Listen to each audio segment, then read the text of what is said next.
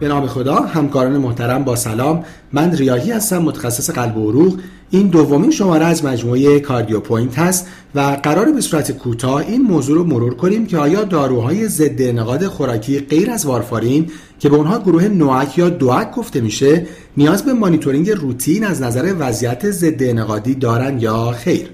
به عنوان مقدمه همونطور که می‌دونیم بر اساس همه guideline های فعلی بیماران AF چنانچه بر اساس CHADS-VASc score eligible برای دریافت آنتیکواگولان برای پیشگیری از stroke باشند NOAC ها نسبت به وارفارین برتری دارند و البته بجز بیماران با تنگی متوسط تا شدید دریچه میترال و بیماران با دریچه فلزی که در اینها همچنان وارفارین آنتیکواگولان انتخابیه و فعلا NOAC ها در این بیماران قابل استفاده نیستند.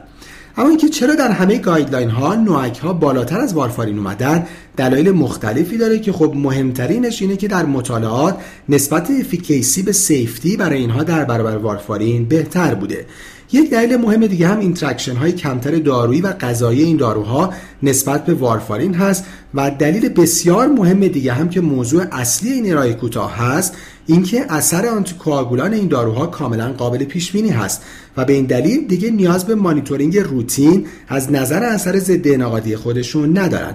برعکس وارفارین که نیاز به کنترل دقیق پیتی داره و به این خاطر مصرف نوک ها هم برای بیمار و هم برای سیستم درمانی خیلی راحت تر هست. نکته مهم در این رابطه این که این داروها و از جمله ریواروکسابان که در کشور ما بیشتر در دسترس هست همونطور که در جدول دیده میشه روی اعداد آزمایشگاهی فاکتورهای انعقادی موثر هستند اما این اعداد ارزیابی دقیقی از وضعیت انقادی بیمار در بیمارانی که این دارو رو مصرف می‌کنن در اختیار ما قرار نمیدن و برای همین این اعداد نباید تأثیری روی تصمیم ما از نظر وضعیت ادامه درمان داشته باشند. به معنی که اولا اصلا نباید به صورت روتین چک بشن و اگر هم به صورت اتفاقی چک شدن و مثلا آینار بالا بود به معنی نیست که ما باید دارو رو هولد کنیم یا دوز دارو رو کم کنیم. و عملا توصیه قطعی گایدلاین ها این هست که این داروها نیاز به مانیتورینگ روتین از نظر وضعیت انقادی ندارند توضیح تکمیلی مهم دیگه این که همونطور که در این جدول دیده میشه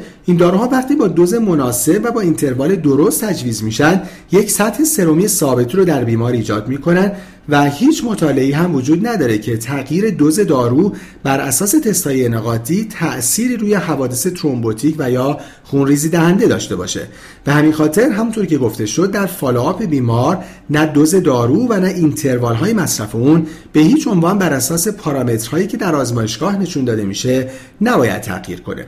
یکی از نگرانی هایی هم که همیشه در بیمارانی که دارن داروهای ضد انعقادی مصرف می‌کنن وجود داره وقتی که قراره برای بیمار یک procedure جراحی انجام بشه. practice ما با وارفارین همیشه این بوده که خب باید قبل از procedure وضعیت انعقادی بیمار با آزمایش PT مشخص بشه. نکته مهم اما درباره NOAC ها اینه که قبل از procedure elective هم اندازهگیری تست های انعقادی به هیچ عنوان برای این داروها توصیه نمیشه و فقط بر اساس نوع procedure از نظر ریسک bleeding ممکنه نیاز باشه بیمار یک یا دو دوز قبل از procedure دارو رو مصرف نکنه و تست های انعقادی روی این تصمیم تأثیری ندارن.